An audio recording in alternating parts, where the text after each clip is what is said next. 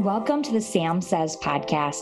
I'm Samantha Olds Frey, the CEO of the Illinois Association of Medicaid Health Plans, also known as IMHIP. In this podcast, we focus on all things surrounding the Illinois Medicaid Managed Care Program. Welcome to the Sam Says podcast. I'm the Sam and Sam Says, and today I'm so happy to welcome Joyce Moffitt, director of the Greater Chicago chapter of Safe Families for Children, to talk about the work that they're doing to support the safety of families right here in Illinois and across the country. Joyce, welcome. Thank you. I really am excited about this opportunity to talk about safe families and how we can help families across the state um, with some of the challenges that they're facing. Absolutely. And and here, you know, at I'm Hip, we are just so grateful to sort of have that conversation because it is critical to the ecosystem of the communities that we serve. And as we've been reviewing, you know, social determinants of health, health related social needs, what we find here in Illinois actually is that sort of that personal safety um, sort of bumps up higher as a need here in Illinois from members that we've received feedback from than we see in other states. And so it's something we're really sort of try, like trying to wrap our arms around and seeing how can we partner, what can we do um, to sort of improve that that feeling of safety across of all of our families. And so can you sort of just talk about the mission of Safe Families for Children and the work that you guys um, do and what you're trying to accomplish here in Illinois? Oh, absolutely. So, here at Safe Families in Illinois, we are interested in coming alongside families that are facing a crisis and really need help to um, keep their children safe and their family together. Uh, prior to coming to Safe Families, I worked in the field of foster care and foster care is very necessary, but one of the main constraints is they can't get involved until significant harm has come to a child. And how we're different is that, Safe Families, is a parent can either refer themselves or a uh, provider can come alongside and refer that family to Safe Families. And so we want to step in when it's voluntary and support surround that family with the support that they need again to keep their children safe and families together. So here specifically in Illinois, we have eight chapters um, that are spread out across the state um, that are here to stand in the gap for these families and come alongside them. Um, and so we also have 100 chapters across, over 100 chapters across the US, and a number of even international chapters of Safe Families. Um, we, we're kind of proud of the fact that here in the Chicago area, we're the founding chapter and the oldest chapter and the largest chapter of Safe Families. So uh, we're here ready to stand in the gap with those families. And what we have to offer, um, I'm sure we'll get into more of those details, but it, it, it's we're really about offering families opportunities and relationships um, that will go the distance with them as they're trying to stabilize their families. Oh, I love that. And I love, you know, that you're not just here in Chicago, you're across the state, but that this organization's across the country and um, even across the world. Can you talk a little bit, given that I think you said 100 chapters, um, mm-hmm. or maybe over a hundred. You know, how do you sort of interface with chapters across the state, across the country, um, you know, to further support families? Sure, sure. So um, we do have about oh, a little over two years ago, we became evidence based, um, and we're we're uh, you know proud of that uh, credential that we got. And it basically involves whether it's here in Illinois or the chapters across uh, all of Illinois, across the country, really across the world. Uh, we all follow the same policies and procedures of this evidence based model. So, what our model includes is recruiting churches who then help us recruit and support the volunteers that are serving in safe families. Uh, that being said, our volunteers don't have to be of a particular uh, religious affiliation or they can have no religious affiliation. But our model does include uh, recruiting churches who then help us recruit and support volunteers. So, specifically, what that would look like here in Illinois or in the other chapters uh, across the country is that once uh, we get a referral for a family that's struggling and could really use some help, we step in um, and assess the situation, make sure it's an appropriate uh, fit for us, and then once we're able to, an, appropriate fit would be someone that's maybe struggling with homelessness, drug addiction, um, domestic violence, um, evict, you know, maybe uh, on the edge of eviction, uh, so things along those lines uh, that we can step in. And um, once we again figure out it's a good fit, then we match them with a volunteer in the area.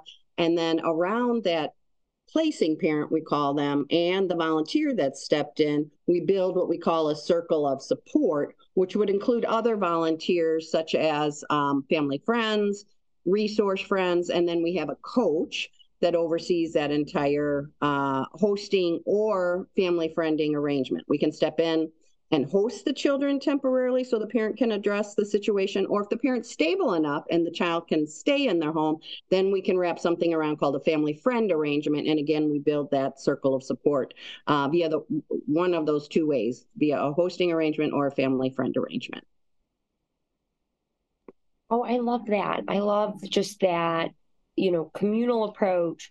Um, you know, it sort of puts into action the saying that it takes a village and as a mom, it absolutely takes a village. And I think, especially post pandemic, um, it can feel hard to like, how do you build that village sometimes?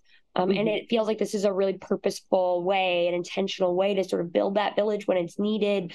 Um, and almost, you know, it's preventative of sort of further um, disruption and further mm-hmm. trauma and, mm-hmm. and just supporting people um, in order to then fully support those families. I think it also sort of is that it furthers that concept of, you know, putting your own oxygen mask on first. And so giving people the space, the support, you know, whatever that might look like in order to sort of put their own, the parents put their own oxygen mask on. And so, you know, maybe they do need to go into treatment or they need, you know, maybe there's something where they do need a little bit of time away, but they they've been hesitant to do it because they want to go into treatment because they love their kids so very much.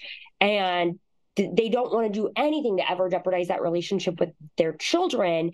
And so Safe Families gives them an opportunity or a resource to go into treatment, but without sort of the system involvement. Am I thinking about that right, Joyce? Right, right. So we have three main objectives at Safe Families. One is to um, deflect the need for kids to go into foster care because just like you said, when a family's under crisis, you know, there, there's, there's, they're at risk for uh, coming to the attention of the Department of Children and Family Services. So we're here to step in in those crisis situations. So deflect the number of kids having to go into foster care, which helps us meet our second objective, which is to prevent abuse and neglect from happening to children because again when families are under stress bad things can happen to children and then our third main objective is to help families stabilize and again uh, keep children safe and families together and so that that's how it works we consider ourselves volunteer driven and professionally supported. So when we build those circles of support that I was just talking to you about, that includes that coach that I mentioned. And so not only do we bring the relationships in to kind of help them through the crisis and then hopefully stay involved even after the crisis, but that coach then is also able to connect them to the needed services in the community, which might be mental health services. It might be, like you mentioned, Samantha, um, drug treatment for them, domestic violence, different things like that. So it's just this wonderful way of bringing together community resources and a personal relationship around a parent that's just found themselves in an extremely rough spot. And I suspect, and now this is an assumption, but you can definitely correct me if I'm wrong, that there's also some weaving in of just those social determinants of health and health related social needs. Um, and, and that there is this connection between needing help around housing or food or transportation or employment or these other things um, that are adding stress to these families. Is that what you also see, Joyce? Oh, absolutely. And when I was thinking about that, um, something that came to mind was when I first started with Safe Families uh, several years back now. Uh, I stepped into a case where a mother was struggling with some of the things that you're talking about housing and employment. Um, she had a little eight year old boy, and um, uh, we stepped in, and a, a, lovely volunteer family stepped up to host this little guy.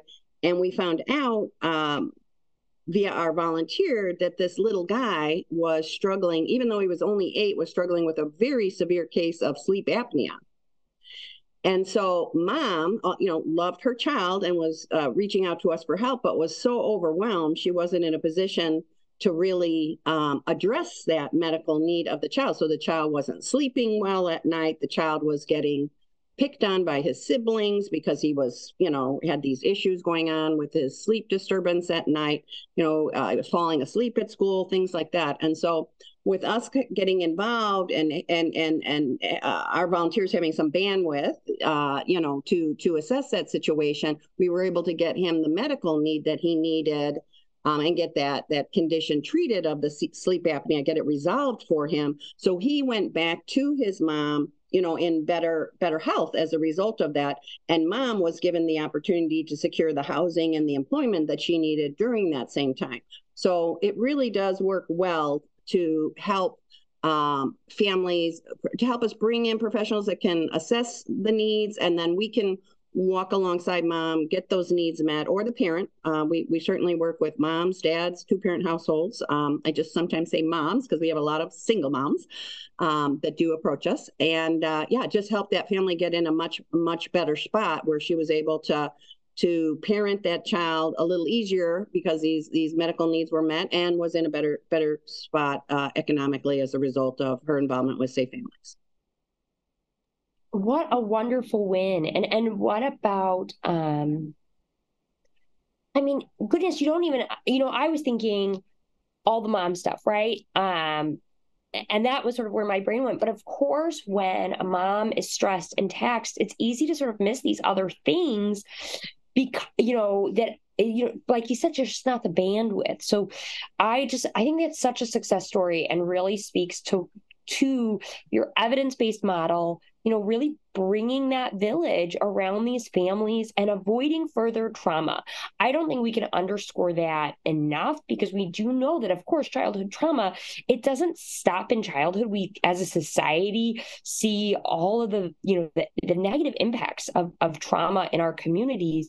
Um, and so I really I just want to thank you not only for coming on today and walking me through and sort of under, explaining all of this to me and our listeners, but beyond that, really the work that you're doing to stabilize families and make eh, communities safer by by that family stabilization um, and that support and that building of a village. So thank you so much, Joyce.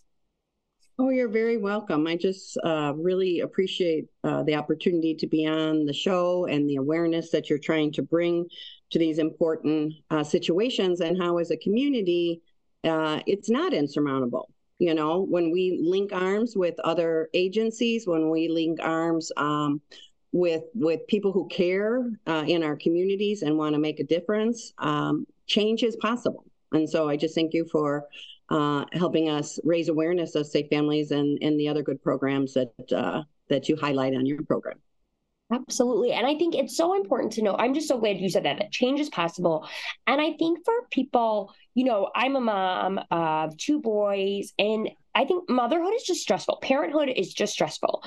Um, and I'm in a situation where my community, where my my village, uh, they're folks that when I get really stressed and I need to tap out, they have resources, right? Like I can have my mom come and stay, you know, with the boys for a weekend or, you know, just so I can recharge and I can have folks help me. And I feel like what you what Safe Village is trying to do, or sorry, I just want to say Safe Village, but Safe Family is trying to do for is is give that same support to folks who might not have um, a resource rich community or village that they can tap into. Oh, exactly, exactly. So what we have is is is is single moms that don't have the village like you're talking about. They're in the tyranny of the moment. They are basically just trying to make it to the end of the day. They are just trying to survive that day. There is no future thinking. There is no planning. Um, they just have to deal with the, you know, the three crises at hand. And so when when we come in, we give them that opportunity, a little bit of breathing space and we try and uh, soften some of those dips, you know, instead of uh, a complete free fall, just make it, you know, more of a, a slope for them. And and once they get through that crisis, the other really amazing thing um, that we have to offer is we get them, our volunteers get them through the crisis, but then they stay in community with them post you know, uh, like we stick with the the drug treatment, post the drug drug treatment, because that mom's going to continue to need support. And so, not only have we connected her some community resources that are going to be there after um, um, the formal hosting is over, but oftentimes our volunteers stay involved and might invite that mom and her kids over for a Thanksgiving meal or uh, outing this summer to the zoo or different things like that. And so so so we have built those those relationships that will hopefully help keep um, that family together and stabilized. Oh, I got chills. I mean, just the idea of having you know the the Thanksgiving dinner together, trips to the zoo, beyond, you know, just just managing those hard times. It really is amazing what you guys do. Thank you so much for joining me today and to our listeners. Um, to listen to more interesting podcasts like this one, please check out our website at imhip.org. And of course, don't forget to follow us and Safe Families for Children on Facebook, LinkedIn, and Twitter. I'm Samantha Olds Frey, the Sam and Sam Says. Thanks for joining us. And until next time, be well and stay safe.